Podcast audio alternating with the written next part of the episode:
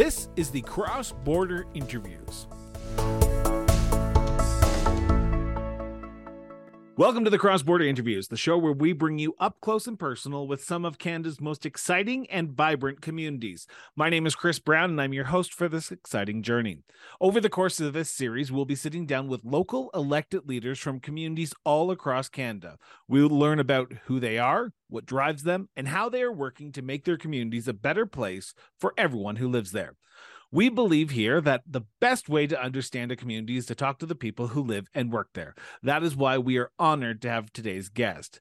Please help me welcome to the show Mayor Cam Guthrie of the City of Guelph in the province of Ontario. Cam, welcome to the show. Oh, thank you so much. Very glad to be here. Appreciate so, it. So, Cam, I'm going to start with the question I've asked every single politician, so you're no exception. Where did your sense of duty to serve come from? Oh, um, well, the hard hitting questions right off the bat. no, no, that's fine. Uh, I, I, would think it came from my my parents, and I would just say more, more specifically my dad. Uh, he he was always very vocal uh, in you know yelling at the television about politicians kind of stuff and uh, but he was always giving back to the community volunteerism uh, they my parents instilled in me that's uh, that's those, those values. So, uh, so seeing it modeled, seeing it taught, sort of lent itself to want to always give back, which we did as kids growing up. Uh, my sister and I and and others, we were sort of surrounded around that philosophy of giving back, making the commitment and time to do it. Uh, and then it just it morphed into even me starting to look for opportunities for community things and then it you find out that community different different community things are somewhat always entangled with government. And so then it, it it started to kind of feed with me to say oh maybe there's an opportunity here for me to uh, give back on a more broader scale within the community make a difference than like little tiny things all over uh, but to go into into this type of a servant role. And and i i do i know you know it's the politician-y thing you know uh, i'm serving you know uh, but i actually really I really truly that's the way I've always been taught. That's sort of been ingrained in me. I, I do feel like it definitely is a servant position. So, so you talked about your father yelling at the TV for I want to go back to that statement for a second because the one of the reasons why this show kind of started in this whole series about local elected leaders is because locally we forget that politicians are there unless your uh, garbage isn't picked up or your water ter- isn't turned on. When looking back yeah. at your father, was he yelling at the municipal politicians or was he yelling at the provincial and federal politicians? And what made you say to yourself later on? You know what? Municipally is where it's at. Municipally is where I can give back more than I can give back provincially or federally.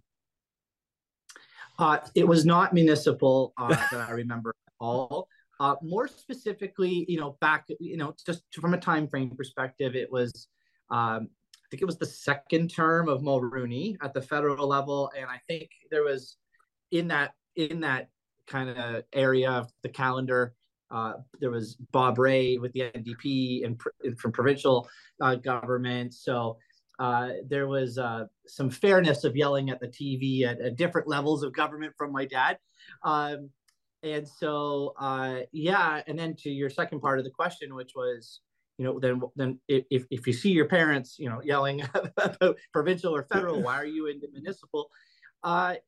I just felt like my my first foray into politics was uh, it, at the municipal level as a trying to run as a councilor because I just felt like at 30 years old or I, I was um, it was easier. I guess just going to say it outright. It was easier, but still I, I knew I could make a difference at the local level, but still be involved in you know quote unquote politics.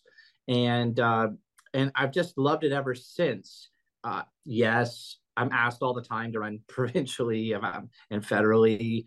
Uh, there's people knocking all the time, but I consistently just keep loving what I do here at the local level because uh, I, I love being able to. I always joke with my wife it takes an hour to get milk at the grocery store because uh, I, you know I'm I'm being stopped all the time in the in the aisles about uh, uh, uh, matters of municipal issues, but I can help with that kind of stuff or or explain something or whatever. And uh, and then I'm still home in five minutes. So I, I still after after the hour talk. So I I, I love that uh, local vibe. So what happened in 2010? So you were elected in 2010 as councillor, if I'm not mistaken, if I've done my math here correctly. Was this yes. the first election yes. that you had contested? No, I, I ran the the term before and I lost. So, so 2006, 2007. Yeah, 2006. Yeah. Okay. And uh, and I, I lost that election. I was it was very, it was very close. I think I think it was like a couple hundred votes uh, difference. You know, not bad for a first time out. And I, I I will always remember. You know, you're upset obviously because you know you you run to win. Uh, but I remember like immediately saying like, okay, what can I learn from this? And I think I still have the piece of paper at home somewhere in a file. Like I, I wrote like a like you know a line down the page. I'm like, what did I do right, and, and what did I do wrong? And then I had another quadrant where what did they do right, what did they do wrong, and I immediately did a you know a, a good gut level check about what I did, and and then worked hard for four years to continue to just to help in the community like I was anyways. Uh, looking, but I was pretty focused on saying I'm going to run again, and, and then I did, and then I won. So I want to talk about that 26 election, 2006 election for a second, because I, I, I remember the first time I walked into a ballot box and I saw my name on the ballot, and you get a little chill in your your spine, saying, "What have I gotten myself into?" But at the same time, all the work that you've done up until that moment is now done. The moment you put that check mark or X beside your name and the ballot box closes, everything yeah. you've done, you've put on the table. What was that experience like for you walking in and seeing your name? And do you still get that same chill? Yeah, it feels very weird uh, putting a, a mark beside your own name. you almost feel like just spoiling your ballot just so it doesn't feel so weird. Uh, but uh, yeah, you know, it, it, it, there's a relief moment actually. You know, okay, everything's done. It's it's it's completely out of my hands now it it's up to the voters and whatever happens happens and and so then then there's that nervousness for you know five hours after that to, to find out what happens and what the results are but uh, it, it I, I always like it and it's always kind of neat standing in line with everybody else that's doing that you know playing out their democratic right to vote and people you know are, are, nice in line to talk to like oh hey you're the guy running for council or, or you're the guy running for mayor right? Hey i'm voting for you or I haven't I haven't I haven't yet had somebody go like i'm not vote, voting for you. But uh it's been you know I, I like it. It's it's a it's a pretty pretty great moment. You, all the work comes to that moment. And so it's it's nice to nice to see it play out. You don't get elected and then reelected as mayor three times after that by not having a pulse on your community. In the elections that you've ran are you shocked at some of the issues that come up at your door? Are there micro issues that you go oh i'm surprised someone's talking about this but i'm happy someone is because then we can help address it as the city if if re-elected or elected. When you are out door knocking during your multiple campaigns have there been more macro issues or micro issues that you've been confronted with in your opinion? This particular third election being being just last fall um, for my third time as mayor, I would say the the macro issue is just overall affordability uh, because it's coming from everywhere right now, and and so I would say that was probably the biggest macro issue this time around. But at the end of the day, I would say the most common thread is the micro ones, which is I, I call it, I've always called it this, the front porch issues. I've always called it that. And so what are the front porch issues? Well, it's this it's the crack in the sidewalk that's been there for seven years. And why isn't it fixed? It's the plows plowing the road uh, when the snow comes.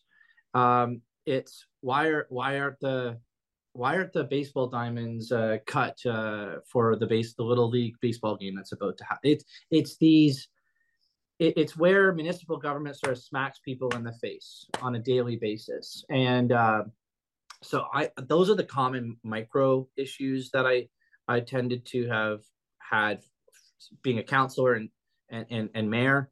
But this time around, affordability was that sort of and, and housing and housing affordability and housing would be sort of the two macro uh, issues I think that really played out.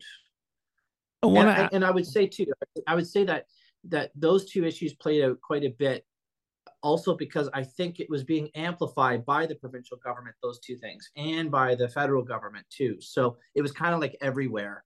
So it wasn't a surprise to hear those issues on, at the door.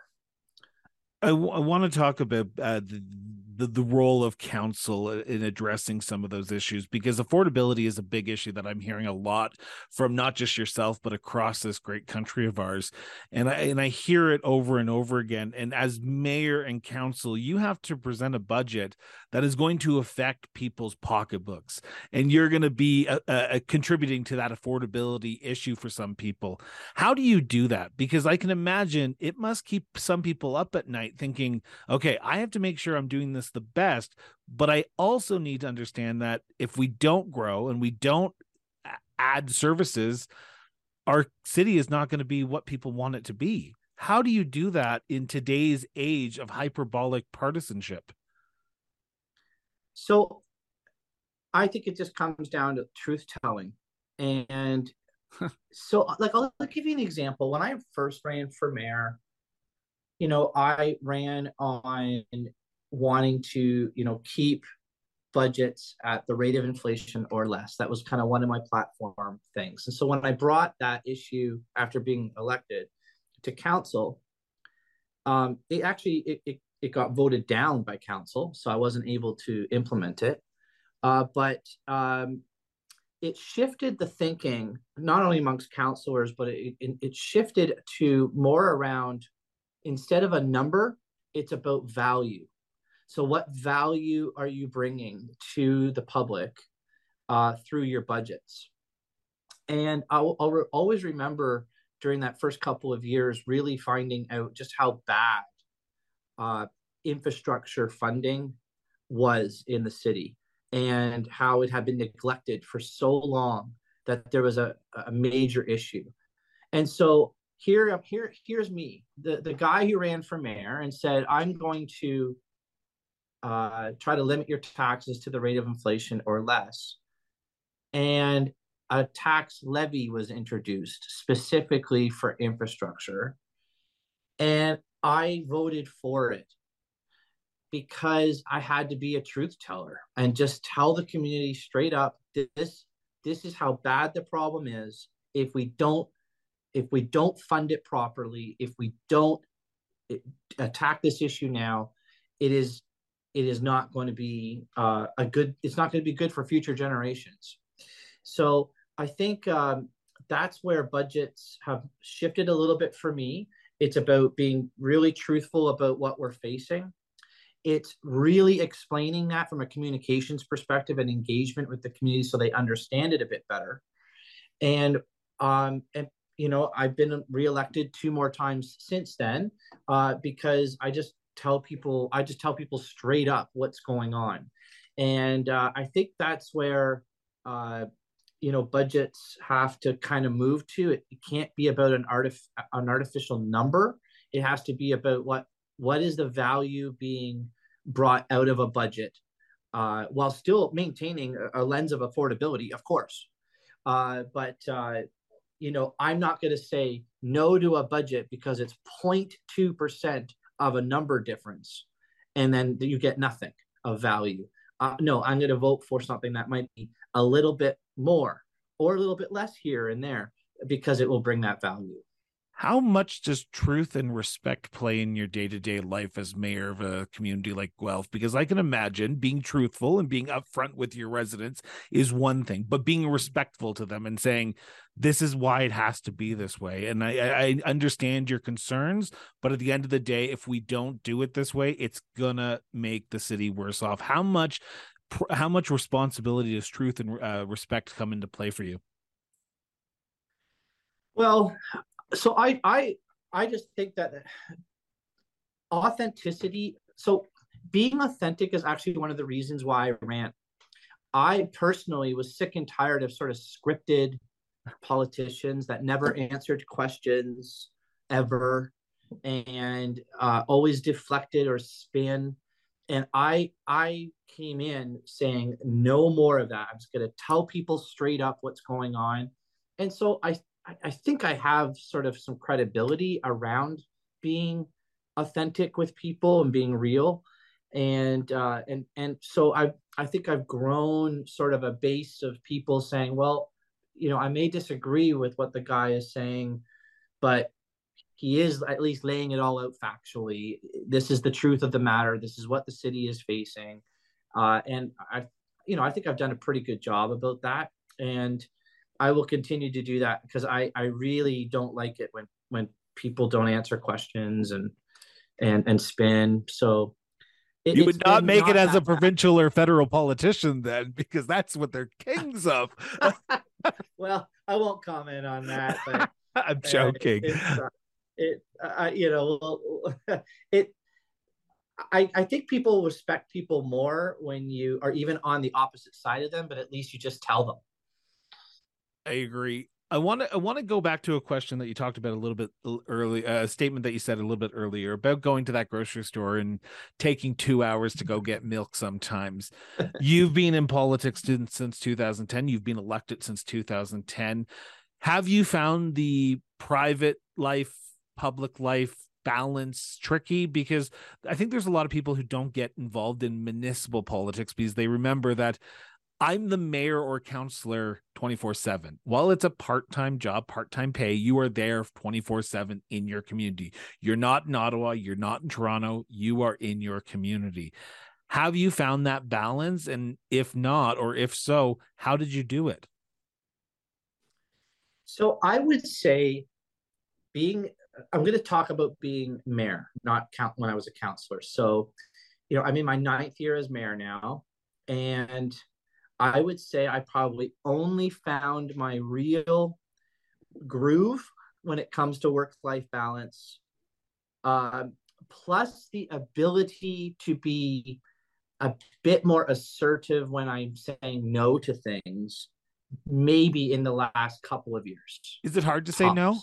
Is it hard to say no to people? Very, very hard to say no. Uh, I found when, especially when I was first elected, uh, because it's natural, right? You get it's it's like a job interview, right? You get hired, so you want to prove to your bosses, plural, the citizens, that uh, they made a good choice. So you say yes to absolutely everything. Which, and by the way, I love the events. I go, I go on average. I think I do 265 events a year. So I'm still completely busy, uh, and I love it. But uh, there, in the last year and a half or so, I have I have found my groove a little bit to sort of start to say, I'm going to delegate this off to you know the mayor of the month uh, to to take my spot, or uh, because this event I'm going to is an annual and reoccurring event, I'm going to say no this year, but I'm going to go to the next three, um, because my family is is very busy as well, and I just I feel like I'm going to there's some things I don't want to miss out on in my kids' life, and you know, making sure my marriage is good. And so I, um, I, I've learned how to say no a little bit more, and I, I think uh, I don't mind saying that out loud. You know, I think I think uh, COVID was actually very hard on me as well, um, from a, a, leadership perspective to to wade through COVID over the last uh, few years with that with the height of COVID, and uh, and so I I needed to um, I needed a little bit more well-being time for me, and part of being well-being is be, the ability to say no do you still enjoy though going to the grocery store and getting stopped for those two hour conversations from time to time? I can imagine because you seem yeah, like a personal yeah. guy. I, I, follow you on twitter and i know that you are the probably one of the most active city uh, mayors that i've ever seen asking twitter polls at nine o'clock at night or 11 o'clock your time and i'm going yeah. this guy seems to be engaged. You seem to like that. You seem to thrive on the engagement aspect of the job I do, but you know what? Answering this question based on a little bit on your last question, you know, I, I use my social media very purposefully in three different ways. So Twitter is very conversational, very yeah. engagement back and forth, informational as well. Um, Instagram, 95% of my Instagram is just to make people laugh. I and and so everyone else just chill. It's not a big deal. It's just I, I do a little bit of informing, but other than that, it's just to make people laugh. On Facebook, I give information and then I run away. uh, because it's toxic. So I purposely use uh, my social media in, in different ways. And, uh, but I've only started to do it very purposely like that in the last year or two.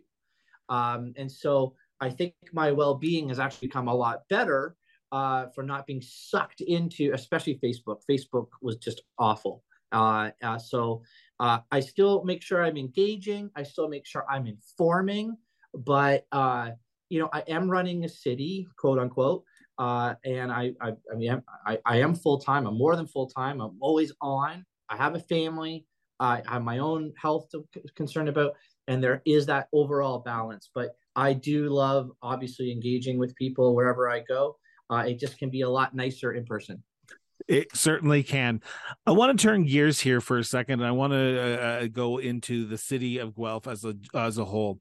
And before I ask the first question here, I want to preface it by saying this is a conversation between the mayor and I. This is his opinion. This is not a direction of council. This is not a motion of council. Seem to get a lot of emails on this question.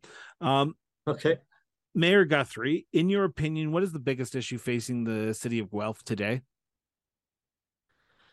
Growth. So we're one of the fastest cities in Canada, let alone Ontario. The province of Ontario, by law, is requiring us to jump from 145,000 people to 208,000 people within 30 years. And so to meet those, those population targets, uh, it touches on absolutely everything. And so, you know, yes, you know, myself and council, we might vote on things every now and then that are for the moment, but often we're voting for things that are 10, 20, 30 years out because we're thinking about how we're going to accommodate for that growth. And growth touches on transit and it touches on rec- amenities and it touches on infrastructure, safety, uh, it, emergency services. Uh, I could go on, parks.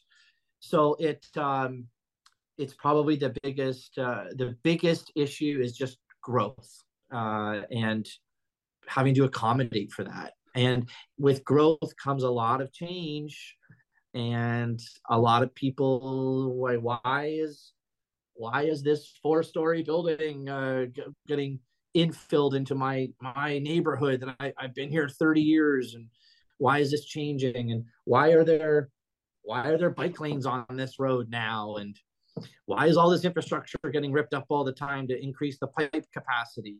Growth. Growth. You, growth. you bring up a good uh, question and i wasn't going to ask it but you kind of you alluded to it so i want to jump in here how do you do that? How do you grow a city while doing it sustainably for the people who are saying not in my backyard. I don't want that four story apartment building in my area. I don't want my roads ripped up every 12 days to grow pipes. I'm saying 12 days hypothetically like i know it's like every three years or four years. How do you do that as council and have you found that sweet spot to say okay we need to grow. The province is requiring us to grow but we have to do it in a way that makes people feel okay with it because and I and I say okay people because I know there's a minority of people who are against growth and there's the NIMBYism crowd but you as mayor yep. have to still uh, deal with them on a day-to-day basis. So one of the things I think we do well, although I would say uh, we could do better on is uh, upfront engagement. If, in fact, when I talk to other mayors that sometimes deal with these issues, I'm saying, well, how much engagement did you do? Before a decision was made? How much engagement did you do before that road was ripped up or before that infill four story building or five story building was being done? And if if municipalities do the the the legwork of doing upfront engagement, and that shouldn't fully rest on just the corporate side of a city. Uh, it should rest on the elected officials too to be informing and engaging prior to votes on issues it t- seems to make people at least understand a lot more prior to when it's actioned, uh, whatever that issue is. And so um, I, I, find that, uh, you know, no one really has their head buried in the sand here about like, oh, there's a housing problem. I had no idea, you know. So uh, everyone understands that. It's now understanding, well, how do we fix it? Well, that does mean infill. That does mean higher, uh, you know, higher heights Um, it, it, it you know, it, it, it, I could go on and on, but it, I think engagement Is, up front. Are, residents engaged in your community? Are residents engaged? Oh yeah, yeah. Like, do they? Because as yeah, someone who's worked in the communication sector in municipalities, I know that you usually hear from the the majority of people after the fact that something's passed whether you can, you can do as much engagement as possible. You can run it on radio television newspaper door knock you can do whatever you want but there's always that group of people who will say i didn't hear about it. I don't know what you're talking about. This is all news to me. So how do you engage people in this be a blanket approach of just trying to make sure you approach everyone but understanding that you're not going to please everyone with every decision yeah, so that's why I said originally uh, the last answer, I started by saying, you know, we do a good job of engagement, but we could always be doing better. So I, I think there's ways of uh, leveraging technology, social media as an example. Uh, our, our engagement team here is starting to get outside of City Hall. For instance, we had uh, like a zoning, I think it was a zoning uh, engagement where they actually set up at like the local Home Depot.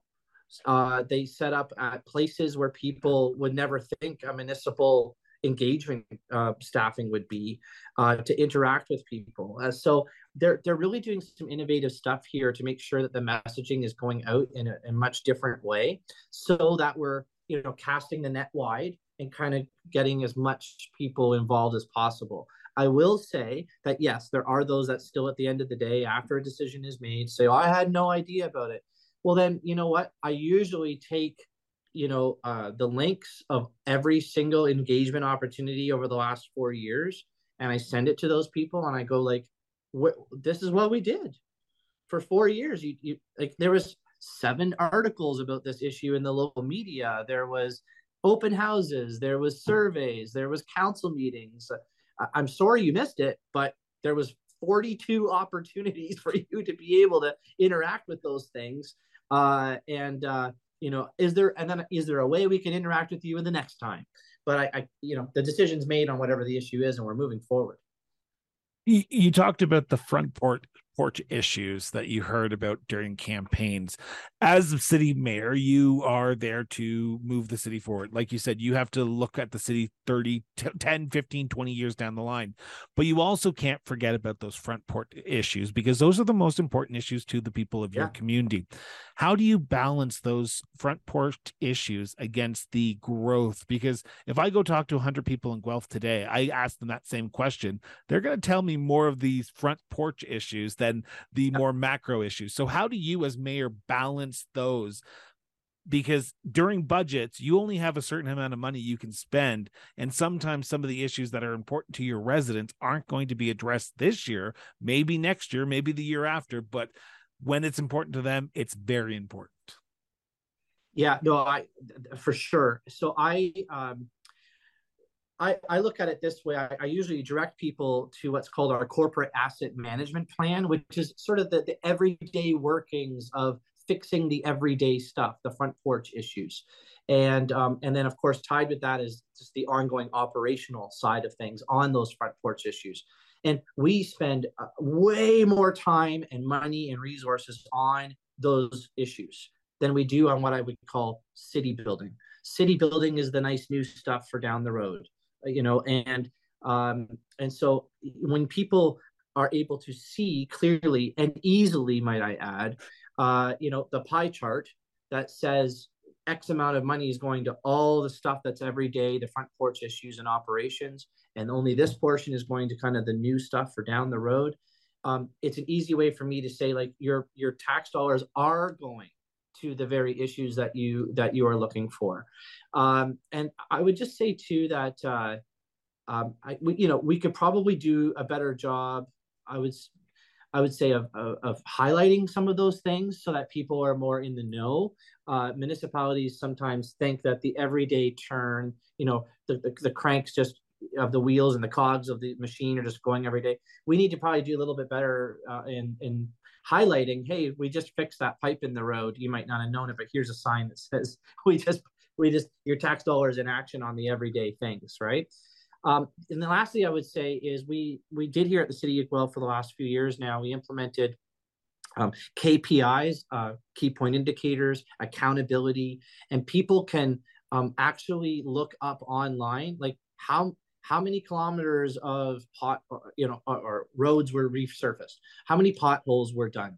Uh, the so it's moving the everyday issues into an easily accessible accountable transparent way of reporting those things. So people go oh I, I didn't know that they did that. And that's something new in the last few years that we've been doing and it's been helping a lot when people ask the question that you just said well where's my money going? Well you can point them exactly right to uh, the stuff that we've been doing you, you talked about how it's hard to say no, but sometimes you do have to say no in big those front porch issues. Whether someone says, "I want a new pool in my section of the city because I think the other pool is too small and you have to drive ten minutes to go see it." When you're looking at some of those bigger front porch issues that some people may come to you, is it hard to navigate what people want when it comes to growth compared to what the city's vision of growth looks like? Because what you are elected to uh, the what your vision is and what uh, someone else's vision they're going to be two different things. Yeah you know at the end of the day uh, there are lots of things and ideas that fly my way and um, you know some of them deserve an opportunity to be looked at. Um, some of them you know right away they can't uh, I think it's better to be upfront with people and just say like, there's just no way this is going to, whatever the issue is, it's going to happen. Um, so I, you know, we have a strategic plan that we uh, adhere to. And so the strategic plan really helps guide council in being able to say yes or no. Because if it doesn't fall into that strategic plan, then um, I'm sorry, it's going to have to wait. So, uh, you know, is there always room within a strategic plan to consider something new, or maybe a grant opportunity comes from upper levels of government, or what on an issue? Of course, but um, we cannot be all things to all people. We get elected to have an opinion and to have, um, well, we get elected to say yes or no. I mean, there's there's buttons on on our desks when we vote that say yes and no. there's not a maybe button. Uh, it's yes or no. So. Uh, you know, I think people know up front also during election time, you know, what type of a person are they electing? Someone that's going to try to say yes to everything and then affordability goes out of whack, or someone that has some kind of financial control on other people's dollars. Uh, and I, you know, that's how I roll, anyways. So I want to turn to my last segment because I am cautious of time here, and I know you are a busy mayor. Sure. Uh, I want to turn to tourism because I love tourism. I love talking about tourism. Oh yeah, yeah. And I love exploring the communities. And I've made a pledge. Anyone who comes on my show, I will be in your community in 2023. So I am going to be in the city of Guelph right. later on this year. Hopefully, we can sure. sit down, grab a coffee. If not, uh, hopefully we can sure. grab just chat for two seconds but I want to know what are some of the hidden gems my listeners, my viewers can see in the city of Guelph that you need people to know about. Uh, well, I think the first thing that uh, the first thing that pops out to me uh, is um, so it's about timing. That's why I'm kind of going. Uh, uh, uh, uh, so our trail system here is amazing, uh, and so uh, we have tons of trails, both walkable and bikeable. Uh, I I love it. Maybe some maybe a little bit of bias on on here, but I, I love it. Lots of people love it. Uh, but if you can come at a time to experience that sort of stuff where it intersects with like our downtown that's shut down for um, events or uh, an experience uh, like our patio program with all the spilled out patios during the, the good months. It is a, a great vibe within our downtown. Uh, and then on top of that, I'm going to just add one more intersection. If you come during a good time to experience trails, and oh, by the way, there's patios, and oh, by the way, there's events in the downtown like uh, outdoor concerts uh, for for that. Like you can really have a great time um, in in our city. So it's a pretty easily explorable city. Uh, we're not huge geographically, and um, I guess lastly, we're kind of known for uh, John uh, John uh, McCrae, uh, the author of In Flanders Fields. Uh, that's our Guelph's son, uh, is what we uh, we call him. Uh, we have the John McCrae Museum, and our and our, our big museum is always wonderful to come and uh, and check out. We invented uh, clothes hangers and uh, the jock straps too, so that's a pretty cool thing for uh, Guelph. I never thought that would ever be uttered on my show, but here we There are in 2023. There you go. Well, Yep. What What about yourself though? After a stressful day at council, after a long day of meetings, where do you go to decompress within the city? Is there a watering hole? And before you answer, you cannot say your house because every mayor councilor wants to say, "I go and I lock myself in my room or my basement or my office in my house." Where in the city do you go to decompress? Uh, I will answer that because I told you I don't like it when politicians don't answer it, so I'm I'm gonna answer it. Uh, I usually I usually get home and say to my wife, "Can we go for a drive?"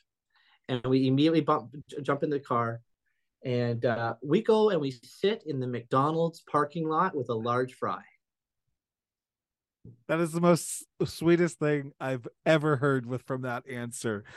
Um, I want to wrap the truth. So I want to wrap with this final answer, and this is the million dollar question that I've asked a lot of mayors and councilors.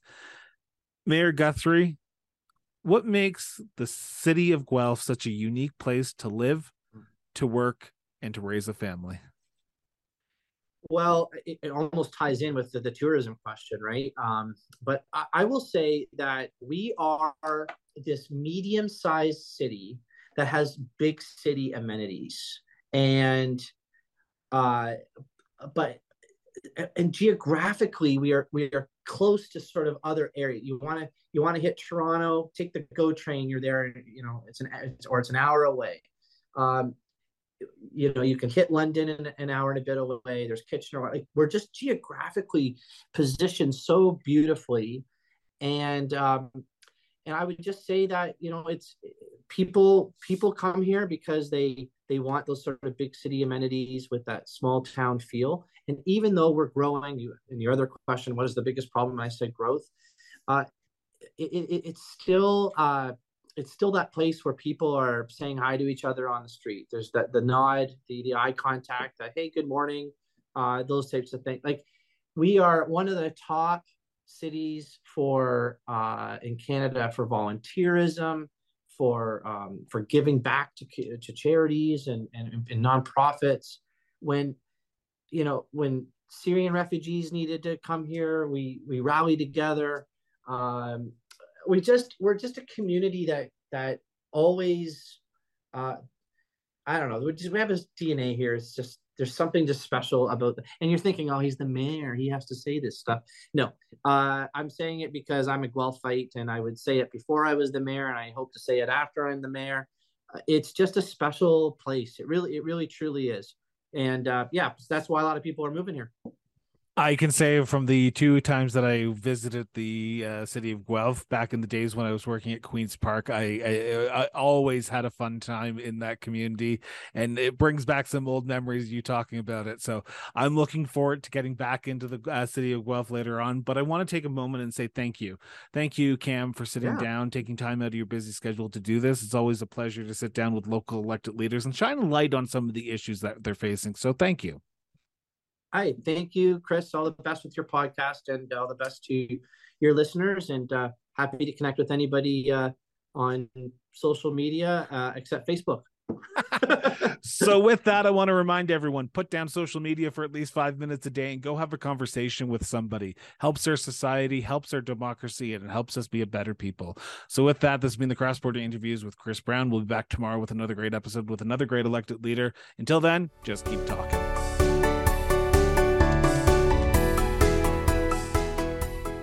Cross Border Interviews is a division of Miranda Brown Associates Incorporated. Music by Peter Gagliardi.